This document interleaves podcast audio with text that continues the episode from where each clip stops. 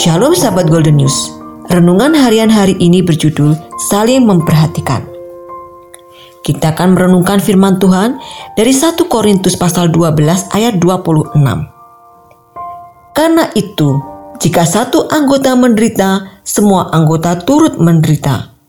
Jika satu anggota dihormati, semua anggota turut bersukacita.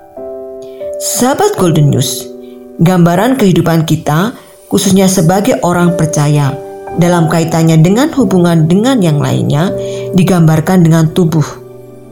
Tubuh adalah sebuah kesatuan, namun terdiri dari berbagai anggota yang berbeda-beda, baik dalam bentuk dan fungsi, namun harus berkoordinasi dan bersinergi sehingga tubuh akan selaras dalam melakukan aktivitas.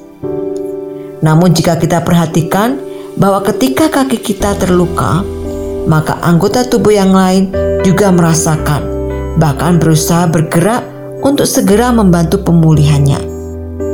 Ini gambaran yang bagus dalam kehidupan kita, supaya kita bisa bersatu dengan yang lain dalam perbedaan yang ada.